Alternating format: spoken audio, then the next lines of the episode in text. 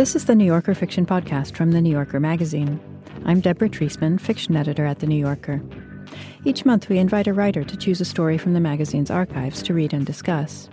This month, we're going to hear Two Ruminations on a Homeless Brother by David Means, which was published in The New Yorker in May of 2017. Rain or shine, for about a year and a half, give or take, he has slogged with the same gimp, the same loping swing of arms, the same cigarette burning between his fingers, and he's rooted in the same trash cans the one on the corner of Midland and Franklin, or the one on the corner of River and Front. The story was chosen by Ottessa Moshfegh, who's the author of four novels, including My Year of Rest and Relaxation, and most recently, Lapvona. Hi, Ottessa. Hi, Deborah. so, um, thank you for coming back. It's and my doing pleasure. This again, and um, I'm wondering how you first came across this story by David Means and what made you want to talk about it. I went looking for this story. I had seen some of David's work in different literary journals in the New Yorker, but hadn't really taken taken his work on as uh, something to study. And then when I found this story, it baffled me so hard that I had to read it several times just to sort of parse out what had been happening to me in the course of the reading. um, and I found it just fascinating. And it's a kind of writing that feels familiar. It feels really, I mean, for lack of a better word, deep and personal. The narrator, if you can call him that, I guess, the you, the narrator is also the you, which is just And- and trippy. part of the story. Yeah. It's a second person narrator. Yeah. There's this conflation between the you and the I, hmm which is exactly just as confusing as the story is trying to be in this way that forces you to detach from linear thinking. And for me, it's sort of like a weird magic trick that gives me chills because it's so opposite the way that I want to think and feel. hmm Um, and yet it feels familiar and it feels like a place I want to be. Right. Well, you don't have that reaction to every second person story you read. No, No. no. so there's something particular about the you in this story. Yes. I mean, I was drawn to it also because it's about a brother, and I had a brother and lost a brother. And I ruminate about him. Um, but anyone with a sibling, I mean, actually, this has been coming up a lot in my life, talking about how weird it is to have a sibling. There's this person that is the closest thing to you that you can get, but is not you. Um, and how heartbreaking that is, and how close and far away you can feel. So I think beyond just how it feels to read the story, how I'm processing the story, I'm also sort of baffled by it formally. It comes in two pieces. And I'm not quite sure if the homeless man described in the first piece is the brother described in the second piece. Do you know? I think we should talk about that after people hear the story, um, because there are indications in both directions. I think Yeah. in the story. hmm Well, so let's talk more after the story.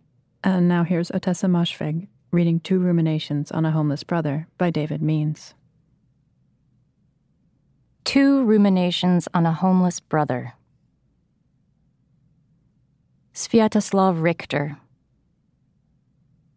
There's this old man who walks along the fence next to the hospital, or say down near town, wobbling in his loose, flapping shoes, digging around in the garbage can on the corner, smoking a cigarette, clutching it between his battered fingers, or simply walking with his shoulders braced as if he knew he was some kind of fodder for speculation, because it seems to be so consistent, his homeless rooting, keeping to a pattern, moving south on Midland Avenue for a half mile to Franklin Place, and then left on Franklin and down Franklin to River Road, along River Road to Front Street, left on Front and up Front back to Midland, and then, presumably, around again.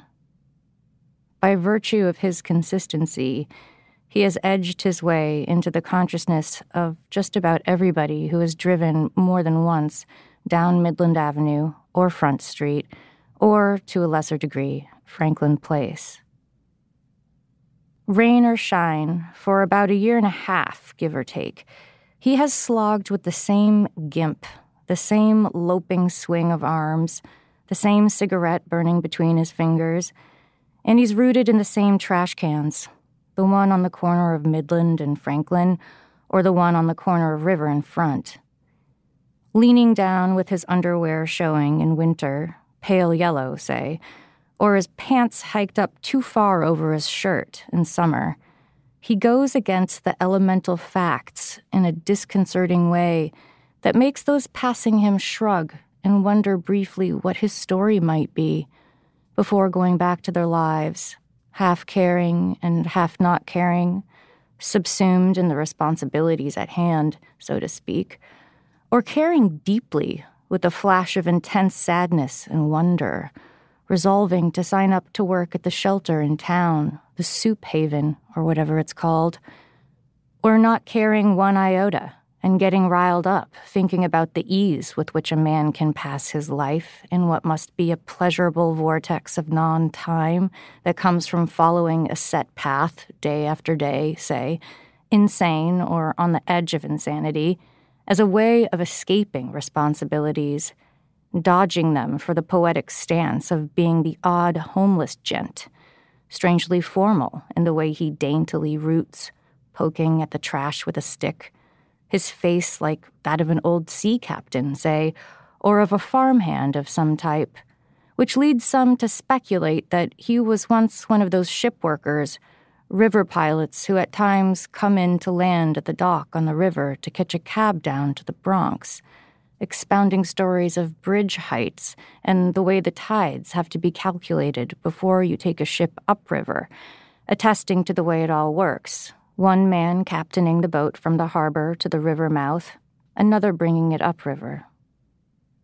Weather beaten, some think, while passing him on a windy day, watching the way he lists with his arms out at his sides, wing like, the tail of his shirt fluttering behind him as he walks. The way he roots through the garbage cans in the winter snow and in the summer heat with an admirable persistence, serves as a touchstone, fueled by the concept of mental illness afloat over the land, even, say, for the less educated observers who just see him and think, fucking crazy old homeless bastard hanging in there, still going, still doing his thing.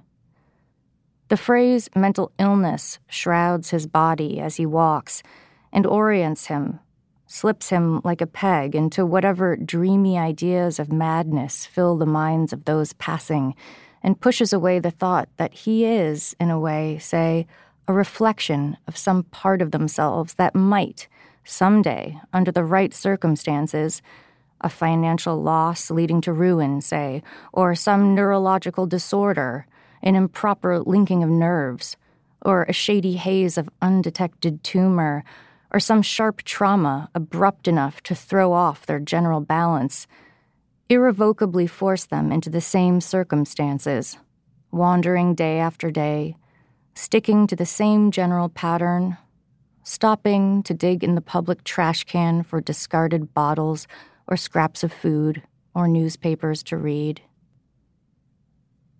Those who pass have had a sense that, perhaps, at least in theory, at least as some kind of innate potential. They may, unlikely, hugely unlikely, someday find themselves in the same circumstances, although with variations, of course. Find themselves feeling something that isn't simply shame, but something deeper in the self, an obliviousness that allows for wandering in ice cold air with your shirt wide open, a deprivation of life force or of gumption or of will that could leave you shuffling through a limited space, say, always keeping close to the safety of shelter, if there is shelter, or to the house of older parents who, bewildered by the state of your life, will take you in and give you a bed and care for you as best they can, telling you to stay in when it's cold, building a fire, listening and waiting for you to speak with coherence, to give a sign that somehow you are going to pull out of this and get your life back together, say, or that you are just gathering your equilibrium and finding a foothold in reality, or at least in common sense. Having known you, your parents, when you were a full blown functioning adult in the world, making deals, establishing relationships with others, cleaning your body and dressing in accordance with the climatic conditions, enjoying good days and bad days, lingering over the beauty of the world, over, say, an amazingly graceful football play in which the receiver hooks his arm up without looking to clutch the ball in a way that seems to defy not only the nature of physics itself, but something more the potential in the act itself. Or better yet, over, say, the way a kid, like your own son or daughter, if you have one, looks up at you, beaming after accomplishing some new task, such as putting a round peg into a round hole instead of a square one. Or even better, over, say, the way the pianist Sviatoslav Richter occasionally held back from playing while the audience waited and grew impatient, first making noise, mumbling and talking, anxious and expectant, while he sat on the bench and held his fingers poised to play, letting the sound of the Moscow hall reverberate with all the coughing and tense laughter, the whispering, and then waited and waited until a deep quiet fell, a silence that anticipated the first notes and then grew even deeper, it was said, until there was nothing but the creak of the seats and the soft, muted thump of shoe soles against wooden floorboards, and then an even deeper, astonished silence that seemed, in all its starkness, accusatory and frank, judging the ineptitude of those who would, in a few minutes, or by that point perhaps never, listen to the beautiful music that his fingers would produce if they received the proper instruction from the brain of the virtuoso, who was temperamental and elegant and oddly dumb at the same time. A man holding his fingers clawed over the keys and casting back upon the world an innate sense of that which lies between the flesh and the soul forcing it on the audience with his unusual, albeit par for the course when it comes to creative geniuses, behavior. Oh, Rockland. It's not just that you went to visit him when he was in Rockland, now called Blaisdell Addiction Treatment Center, stopping on the way to pick up some hard candies and a bagel and a large coffee, as he requested and that you went in and checked in with the receptionist and signed the register and ignored, as best you could, her blunt, bored stare from the other side of the window, the grill of the voice hole mute and silent, and then went through what seemed like a set of airlock doors to the elevator, standing alongside one or two other visitors who also held bags of food, and then went up to attend the obligatory class hearing the same nurse give the same speech about freedom. Focus on thought, remember where it leads, eliminate the error, explore other options. Don't react, respond, organize thoughts, motivate to do better. Her face slack and sweet, but also bored. Everyone uncomfortable on the hard steel chairs with the sense that through the door the patients were gathering, waiting. It's not just that you drove over there and parked and felt the sorrow of the locked ward from the outside. The building relatively new on the old hospital grounds, the other buildings, some barracks like, others elegant and gothic, their windows boarded up with blank sheets of plywood, mildewed gray, gaping, knowing that you'd enter his building and go through the above mentioned routine. Also aware as you sat in the car for a minute that the same hospital had a mention in the Ginsberg poem again and again I'm with you in Rockland, which made you feel part of literary history somehow, and also made you wonder if perhaps you could use this in a story. Take advantage of the fact that you were in a real situation with your real brother, who was back again in what might be the terminal treatment for his condition. It's not just that the third time you visited him, you sat in the car and rehashed the way it would happen at least until you got in and sat with him face to face, listening to whatever he was going to say, sharing the food, leaning back, taking in the room. The little kids visiting fathers, the older folks visiting young patients, the celebratory hilarity of the homecomings lifting the air with the sweet vibration. Sat in the car and rehashed the way you'd go in, face the mute receptionist, go through the airlock device, and then sit through the talk on freedom again after checking your food bag with the orderly. It's not just that the third time you went to visit, on an autumnal day with the leaves brilliant in the sharp morning sunlight, you'd go through the routine and then sense again while you were talking, trying to coax him into a positive vision of what he might become. The cycle of the entire story up to that point rolling in hoops, swinging around both of you, and you'd shrug it off and watch while your brother removed the lid of his cup, blew across the surface, and took a sip, and then another sip, and then leaned his head back and swallowed, flexing his throat and the sinewy muscles of his neck, exposing his gaunt breastbone, which looked covered in tissue paper.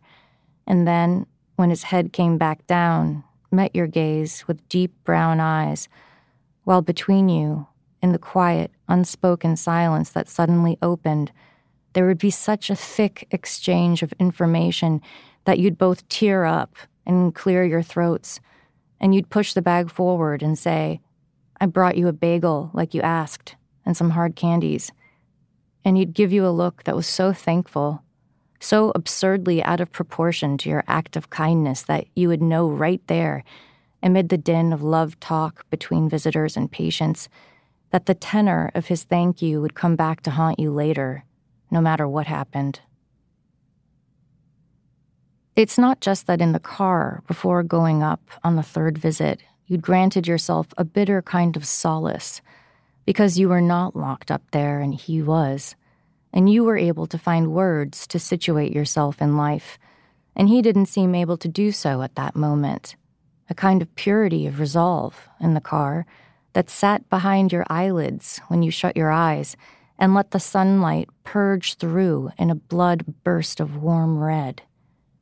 It's not just the clean, hard facts that you understood in the car and that were so threadbare and old hat that almost anyone could have recited them beginning with the use of chemicals that sparked dopamine production and lodged themselves in organic compounds called receptors. And then from there, took over what was originally a unique story the Hudson River House, the artwork, his stone carved faces in the front yard, the view of the river from his back patio, his name, Frank, the minutiae of his story and transmuted it into a cliched tale that changed only in the terms that were used to describe it, so that those who were once known as mad, skid row bums, stumble bums, and drunkards and junkies were now seen as diseased victims who might be treated. It's not just the fact that in the car, or a few minutes later, riding up in the elevator with an older couple who told you they were from the Bronx, both working people, you were aware that part of the tragedy of the situation was the loss of story inherent in the hospital walls the sealed doors, the sign in sheet, and the folding chairs that were standard issue for this sort of place, along with the social worker who had a heavy Haitian accent and told you, when you were done with the visit, that he'd watch out for your brother in particular, responding to your politeness, you were extra polite. His face wide, moon like, and his eyes watery, at his place behind the nurse's desk outside the meeting room. It's not just the way he told you that your brother stood out as a lively patient, that he was getting his act together, and that he would, quote, soon find his path. He likes to draw, and everyone knows he's an artist, unquote.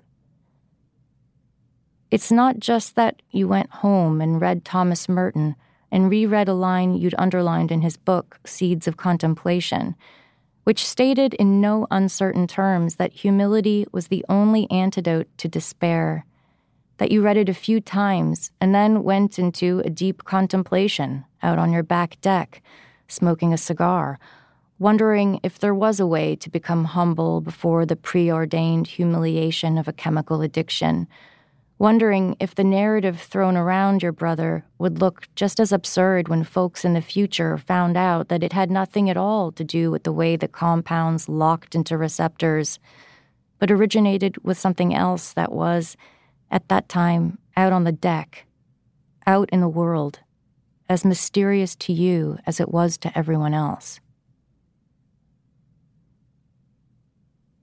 It's not just that he went from a halfway house called Open Arms, a neat and tidy little house in the town of Haverstraw, tucked up amid the river town streets with the view of the river, a glint of blue through the trees in the summer, more stark and open in the winter, to the hospital cleanup ward, and then up to Rockland for the first time, and then back to Open Arms again for a second stay, and then back to the emergency room cleanup ward and then up to Rockland, as you'd think of it some of the time, and then out of Blaze, as you began to call it later, into open arms again, and then to Blaze for a third, final time, which seemed to matter so much the third time you went to visit him, sitting in the car, watching the rain come down, the smell of the bagel and the coffee in the air, ruminating over the way the names of the institutions seemed to map out with neat concision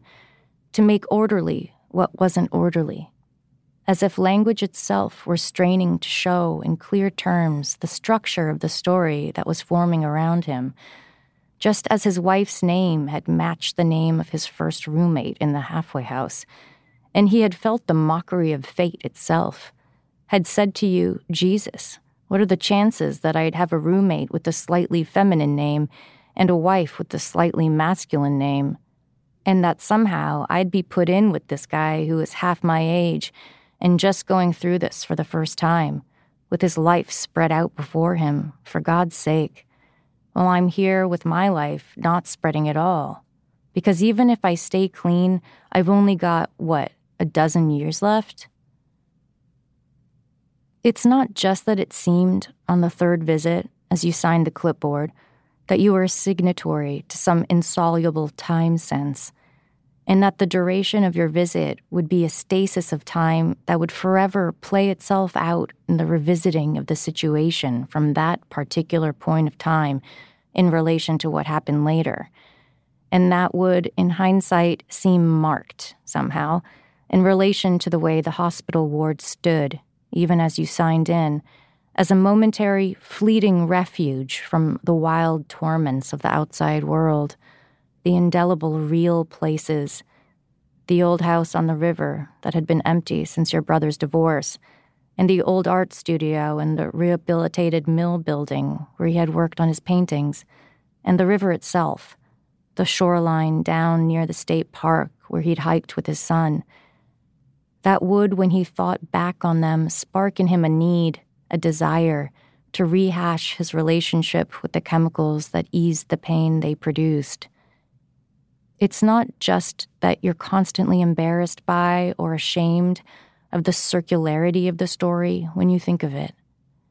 It's not just that no matter how hard you try to see his story in simple, tragic terms, as an Aristotelian process, you also feel yourself spinning back into the cycle that might eventually devour him, losing touch with whatever cathartic elements might lie hidden within the structure of his story as it relates to your own, partly because you are still part of the story, and it has yet to reach its terminus, and therefore the overarching arc hasn't been reached yet. At least so it seems. It's not just that you went to the state park to walk one afternoon and found his boots near the edge of the palisade, the sheer drop off to the shore of the river.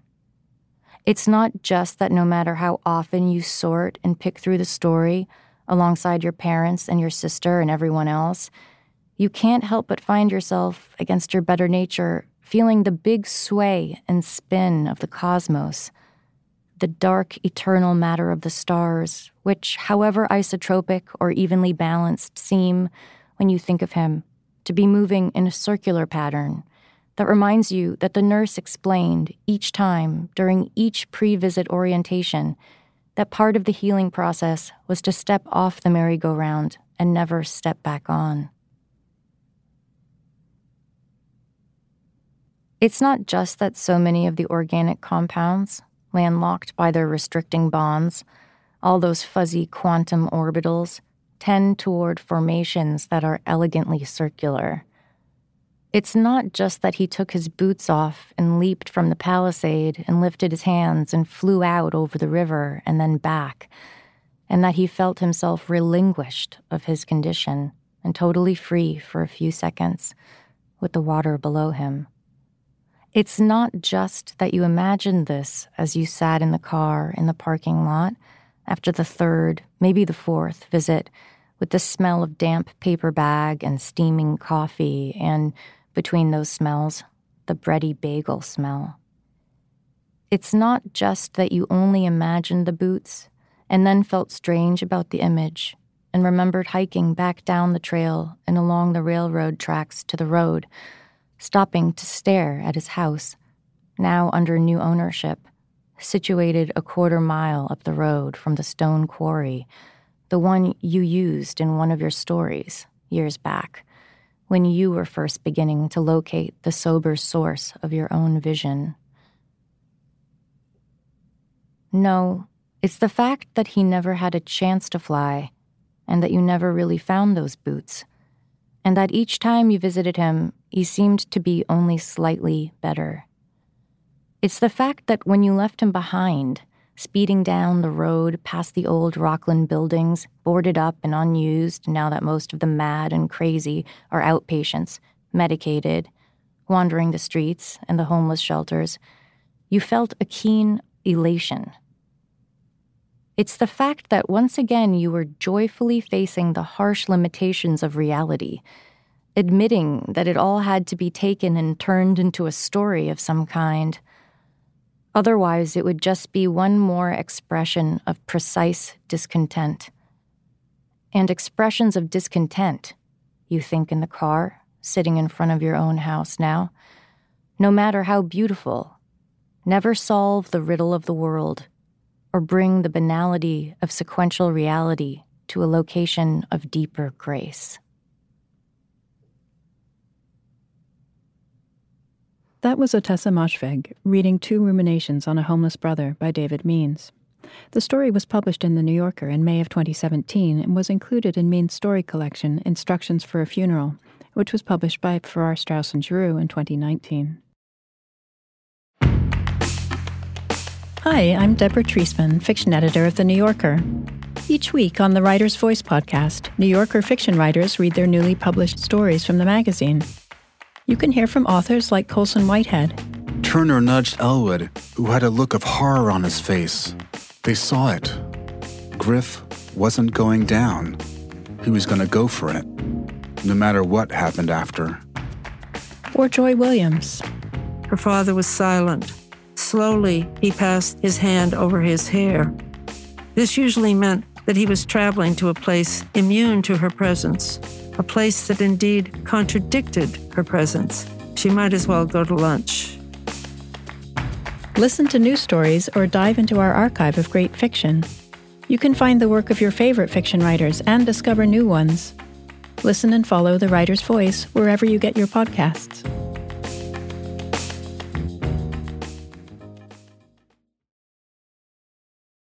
So, Ottessa, um, let's go right back to what you were asking before the uh, before the story about the two parts of this story and whether they're about the same person. Mm-hmm. You know, what is what is your feeling?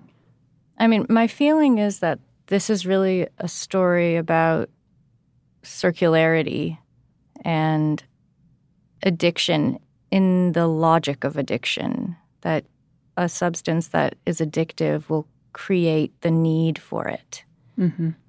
And how story or attaching a story or creating a story um, is this inclination that we all have to stop spinning um, so that we don't feel lost in the void of time and space. Mm-hmm. It keeps us tethered to the earth, maybe in this moment.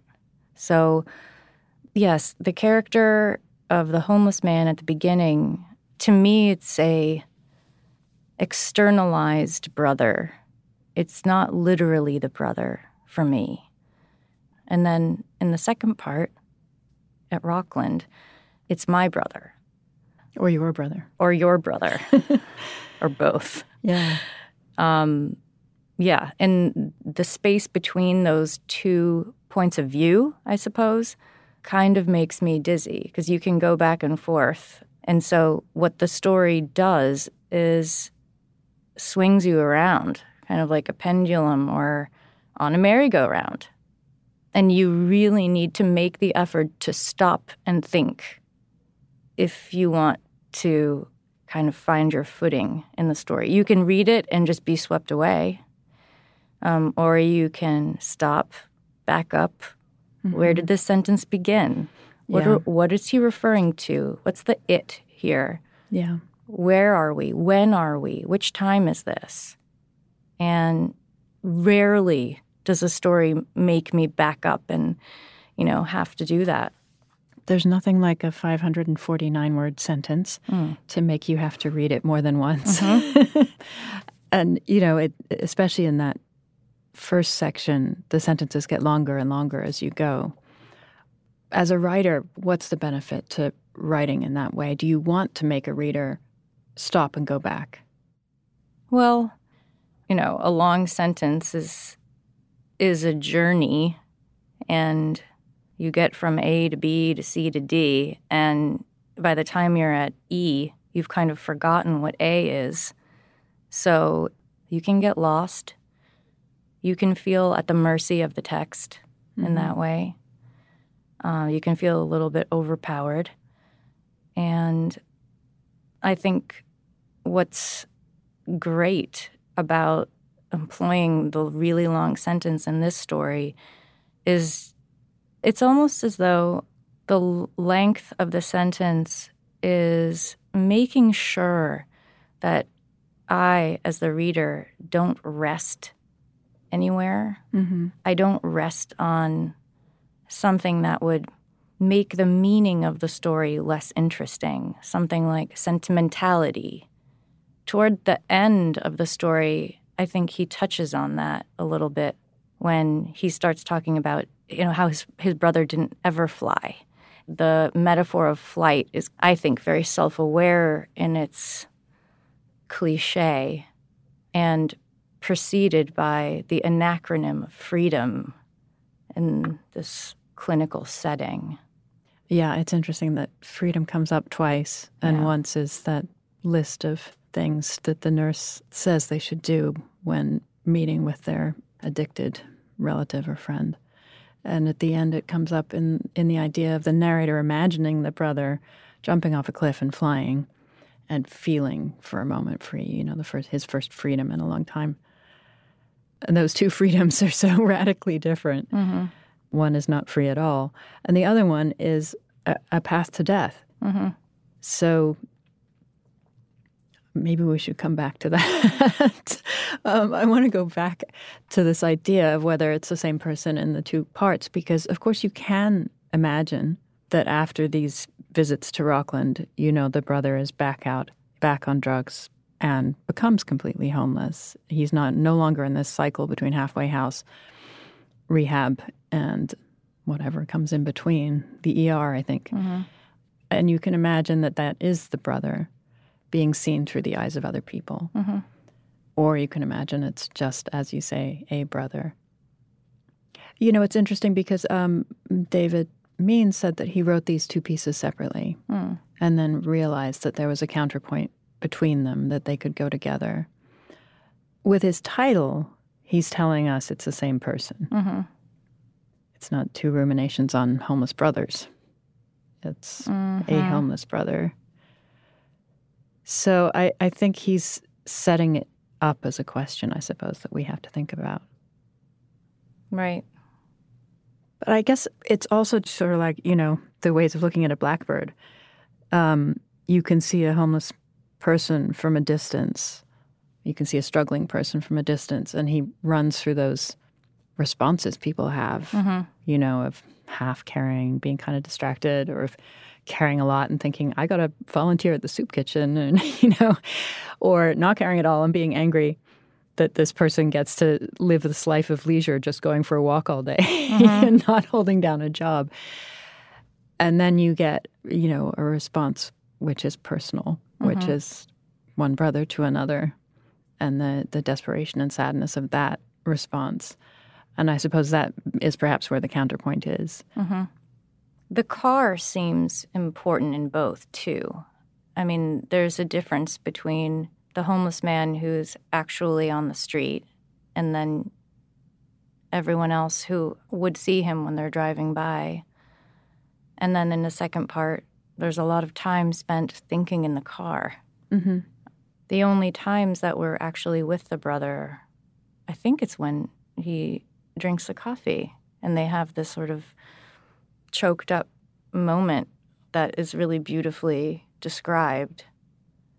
Um, being alone in a car is definitely a place for rumination. Mm-hmm. I mean, so is being in a rehab or a mental hospital. But it is this sort of enclosed space that moves around where you can look out and not necessarily be seen. And it's safe in that way. And in both pieces of the story, the brothers seem to be having a more sensitive experience of their own lives. Maybe. What's really telling for me is when these different responses to the homeless man are listed. The last one, like you said, is someone who is almost jealous and repulsed by the idea that someone could be so arrogant as just to spend their life living outside of the realm of responsibility and that that person is experiencing non-time Mm-hmm.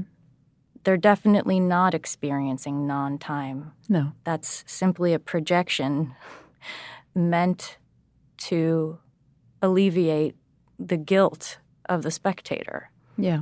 we can't actually imagine a human living in that in that time with that life it's like when people are in prison you can imagine all of these people doing you know time in solitary confinement you're like oh well something must happen so that they're not really experiencing time the way that i experience time because i can't tolerate the idea that someone would have to do that and yet we're tolerating it all the time Yeah. um, and in that lie, the self deception is kind of where the story is. Um, here's this different way of experiencing time. I mean, it's like why science fiction exists. We can't imagine things, so we imagine other things. Right. Or we can't face the, the truth of it. Mm-hmm. Yeah. I suppose the man in the first part, as you said, it's a proje- he's a projection. He's what people see, but he's not really. The, the only agency he has is that he's chosen his route. He goes down one street and turns on another one and turns on another one, and he goes to the same garbage cans. Um, but everything else about him is what people see, and and people see differently. Whereas the second part, the brother, he's given very, you know, defined specific details. He's given a name. It's almost as though the narrator is, is fighting the vision of the first part because he's saying, you know, this isn't a cliche. This is a man who was an artist. He had his house on the river. He had a wife. He had a son. He had stone carved faces in his front yard. And that moment to me is such a pushback against the first section. But then it's twisted around because unless you take these specific details and make them into a story, you'll never get to a point of deeper grace or deeper meaning. Mm-hmm. So then it gets pushed into invention, mm-hmm. which is what we were complaining about in the first part. and people were inventing things. So I suppose that's one of the circularities. Yeah, the irony, I guess, of reading a story about someone creating a story about something they can't quite otherwise hold. That's really the magic of it, I think. I mean, I, I, I didn't feel sad or sorrowful reading this story. I felt displaced. I felt like I was not at home. I don't know this territory. I don't know this mind. Right. And that, you think that's a factor of the second person, and that, you know, by reading it as you, you're somehow implicated. It does become you to some extent. And then you're uncomfortable because it's not quite you. True. I tend to read this you not as the you referring to me, but the you as general, like a general you. One. Yeah. One. Mm-hmm. I mean, my sense is that the narrator is choosing to use the second person as a way to distance himself from his memories and also to maybe make them less personal to him and maybe more imaginable to us. But I still feel stumped by the story. I feel confused by it. Mm-hmm. I'm not quite sure what I'm supposed to feel or what I want to feel. The moments in the story where I feel sure are the moments of clarity, you know, like the actual scene with the bagel, you know? Mm-hmm. And there's a moment where he's ruminating about what addiction really is. And he says that people in the future might know it to be not this thing of chemicals and compounds, but you know something out on the deck, mm-hmm. and that is so mysterious, you know, and it is exactly the mystery of um, watching an addiction from the outside. It's like an unknowable force that's also you know sitting right next to you, or could be you know from outer space. It's yeah, it's the mystery and it's yet another circle in the story, which I think there's a line about taking drugs to to get relief from the pain of thinking about what you've done by taking drugs, mm-hmm. you know, how it self perpetuates in that way. Yeah. And yet it doesn't feel like an addiction story. I mean, it doesn't fit into the category of story about a drug addict to me. You know, maybe it's because Frank is never using in the story. That somehow that time doesn't appear. Right. It's only these times when he's in treatment or in the hospital. And those are the only times that his brother sees him. Mm-hmm. Because the other times he's not uh, held somewhere. Yeah, he's unknowable. Yeah. Yeah. There is a story that the narrator makes up in the second part, and that's the story of the boots mm-hmm. at the edge of the cliff and it's almost a high fooled you moment, you know, where he's yeah. like, well, actually, there were no boots. Because the first time you read that, you think, oh, God, the brother eventually mm-hmm. he got out and he and he killed himself. And it's such a strange moment in the story because it's a moment of relief and joy mm-hmm. in a way. And that what we've led up to in this whole spiel of it's not just that is this final paragraph where he says it's that he didn't get to fly. Mm-hmm. He never got to fly. He never, got, but flying in the story earlier has indicated killing himself. Mm-hmm. Um, How do you feel about that? Well, I, I mean, it's this it's this thing where you've got to step off the merry-go-round. You know, that's Yeah. what, what he's supposed to do, and that is one way of stepping out of this cycle of using to rehab, to using to rehab, to using to rehab. But is it the the chosen path? Is it you know what this what this man wants for his brother? Well, it's certainly a cleaner story. I mean, it's a story that It's a story with an end. it is. It's a story with an end. and actually the the narrator is frustrated because he can't write the story or create the story because he's in the middle of this overarching arc. Yeah. Um, I mean, what I found curious was the way that the imagery of the boots is um, so odd. You know, when I first read it, I was like, oh, okay, he's jumped off this cliff. And then it dawned on me that you really don't need to take off your boots to do that, you know?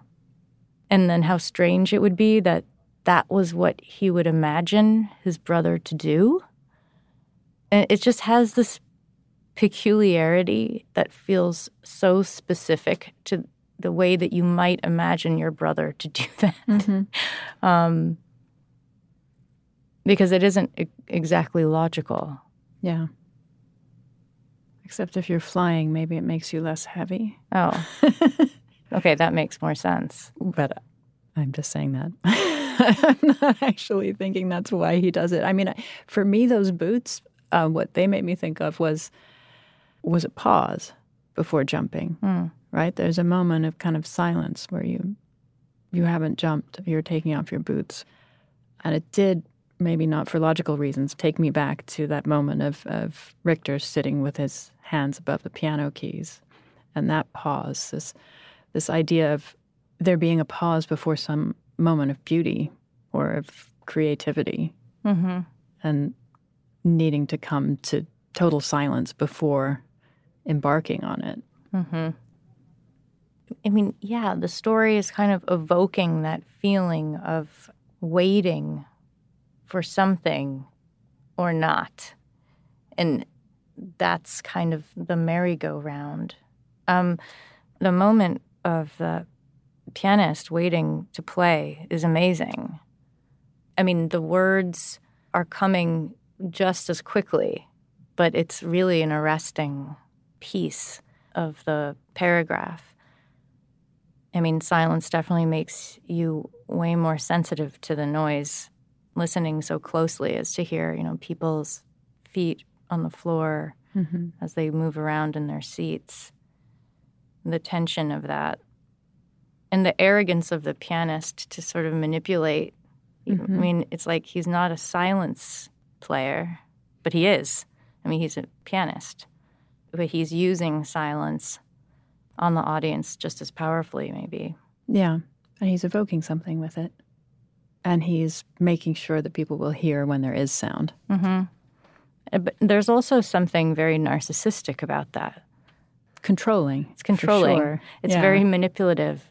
You're sort of torturing everybody in the audience. You're forcing them to be alone with their thoughts and expectations. Mm-hmm. I don't know, which again feels familiar to me. Like the way that an addict might make you feel. You're literally waiting for the shoe to drop. When's it going to get me? A kind of thing. Yeah.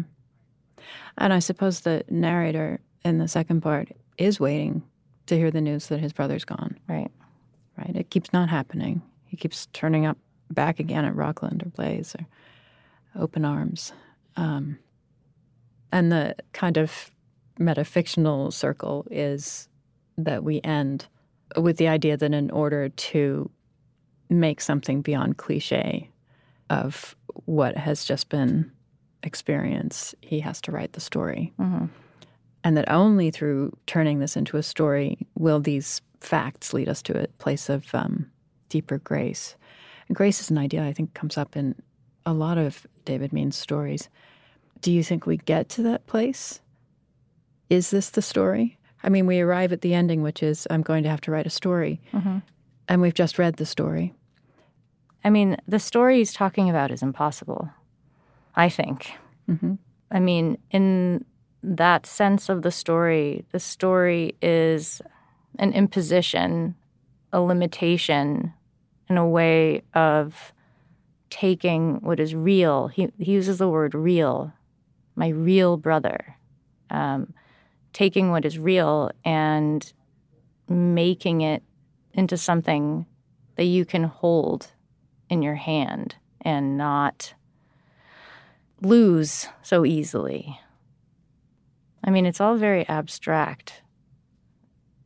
Although there are, there are moments where the narrator is really focusing on logic. Mm-hmm. Um, and I think the last sentence is an example of that. Um, there are also some other places where of talking about the design of the brain and its synapses and chemicals that's a very different tone than anywhere else, really. That's like a different kind of story, the story of detaching from the personal and making it into some sort of universal function or rhetoric, even. But that's not what he does in this story. No. I mean, I, I'm not quite sure this story reads like a story that's meant to be read by other people. Because the second person parts feel like an internal monologue. Well, it's just that nothing is explained. Yeah. Though a lot is described. A lot is described. We get images. Mm-hmm we get moving images. I mean, you can see the old man and how he walks, and you can see how he pokes his stick in the garbage can, and you can see how the brother looks when he leans back and he's gaunt, and the skin on his neck or breastbone looks like paper. Mm-hmm. Um, you can smell the bagel and the coffee. So there's a lot of sensory information, I suppose. Mm-hmm and yet it's all kind of dissociated. I relate very much to that that sensation that he describes getting sort of lost in the sway of the cosmos, that kind of overwhelming smallness and awe in the symmetry of everything. It's this to me a really baffling place of being being nothing and seeing everything at the same time. Sort of like being dead, I guess. It's sort of what I imagine being dead to be like. Does that make any sense? yeah, and yet what happens in the story is this seemingly endless stream of repetitions. Mm-hmm. Right? If the same thing keeps happening, this man walks the same way each day, He pokes the same way in the same garbage cans. Then the narrator the same thing happens every time he goes to Rockland. He's got to go through the same airlock. He's got to, you know, register with the same grumpy receptionist. He's got to listen to the same speech, you know, again and again and again. And I suppose that's what leaves him longing for an end, mm-hmm. right? He doesn't want to keep repeating this. Mm-hmm. And and maybe death is the only end he can see. Maybe he can't see an end in which the brother is cured mm-hmm. or released from this merry-go-round. Yeah, no, it doesn't sound very hopeful. No. However, you can get to a place of deeper grace. Right. Look on the bright side if you write the story. You might find some some redemption in it. And that's the other motif in the story is this sort of creation of beauty, which Richter does, which the brother did as an artist. And how that doesn't preclude the cliches of addiction or the cliches of, of homelessness or any of that, but it is perhaps the counterpoint to it. Mm-hmm. I think in the Q and A about the story for the New Yorker, David Means said People like Richter, people who pin all of life and hope on the creation of art, ride a fine edge. Those who see beauty almost too intensely can easily look mad to those who are functioning within the confines of so called normal life. So there's a sense in which this addiction or homelessness is the flip side of that creativity. And there's also a sense in which the creativity of, of writing a story, of creating a work of art, is what's going to redeem you from the grief. Perhaps we need to be able to hold those two opposing views when reading this story. I think you need to hold a lot. Yeah. I mean, I think it's not so much a story about an artist as it is a story about someone who is not really all that apparent. Sort of like when you dream of someone who has died and they kind of know that they're dead. And you're like, you're not supposed to be here. Or, I, you know, I'm not supposed to be able to see you. There's this very mysterious tone to it all that feels like it's not really about you, but it's really about him, that it's personal, and mm-hmm. that we'll never understand. And we also have these two brothers really kind of in a sealed pod because, you know, he mentions parents and a sister, but there's no sense of them ever being in the room on a visit. They're more hypothetical, aren't they? Yeah. Yeah. Bizarre. It's interesting because I, I think a fair number of people assumed that this was, you know, autobiographical. And, and I suppose David Means teases that with the idea that this narrator is going to write the story.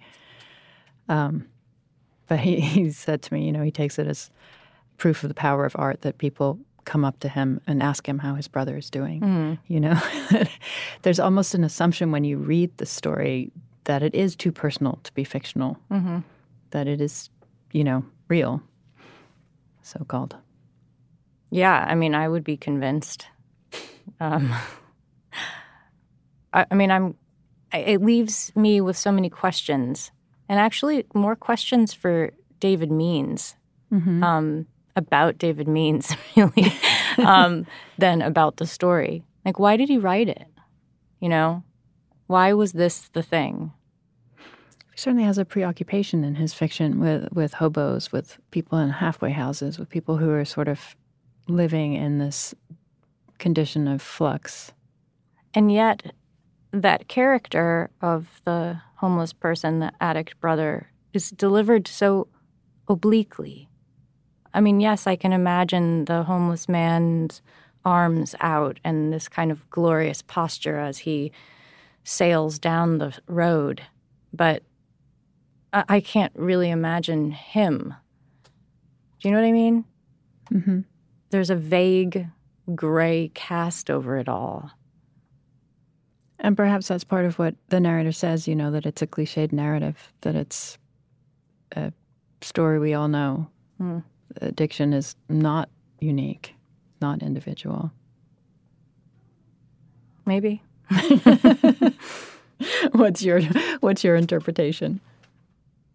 I mean, I think I, I don't really like assigning that much meaning to it because I don't feel like this is a story that's trying to get something across clearly. It's not really trying to get you from A to B to D. It's sort of to lift you up out of A and kind of leave you sort of lost with your own thoughts, waiting for the piano piece to start. And then take you back to A. Yeah, exactly. You brought up sentimentality earlier, and I think you said it wasn't a sentimental story, but then it has sentiment. It does but not in the cheesy way. Mm-hmm. Like I remember my piano teacher used to tell me, like if I played Chopin like too emotionally, you know, too dramatically, she said that I was being too sentimental. Mm-hmm. And she used this metaphor that was like, you know, you don't pour sugar on cake. Right. And there's something about the plainness of, you know, this flat environment. It doesn't need too much yeah. to make you feel that jarring emptiness and confusion. And yet the sentiment is there. It's just sort of pure and unnameable. What do you think that the fact that every paragraph in the second part starts in the same way does? I mean, it, it makes it this kind of incantation. To me, it's a way of taking something that feels very particular and obscure and unknowable and putting it into a format that is like innocent like the way you would instruct a child in grade school to write a poem. You know, every line Mhm. begins with Mm-hmm. one day, you know, or something. I mean, I, I mean, there's also this game that he's playing. The narrator is with positive and the negative, Yeah. where he's saying it's not just this and it's not just this. But that means it is also And this. in, yes, in the process, he's saying this is what it is. yeah. I think there are a lot of things happening in the narrator's mind that, Yeah. that he has not resolved. And maybe that's why he needs to turn them into a story. Right. But to answer your question from a long time ago, I don't think this is the story. I think it's the um, ruminations, Mhm. you know. And because they're ruminations, they don't have a very clear linear movement. Yeah. And they're ruminations about ruminations. hmm About ruminations. well, thank you so much. Thank you.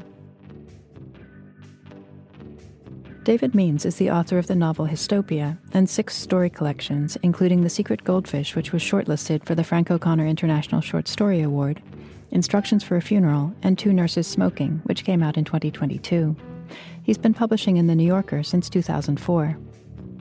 Ottessa Moshfegh has published the story collection Homesick for Another World and four novels, including Eileen, which won the PEN Hemingway Award for debut fiction, and Lapvona, which came out last year. She's been publishing in The New Yorker since 2015.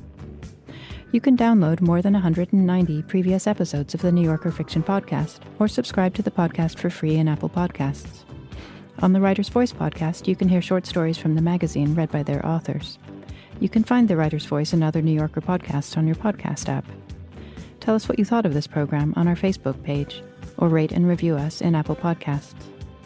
The New Yorker Fiction Podcast is produced by Michelle Moses. I'm Deborah Treisman. Thanks for listening.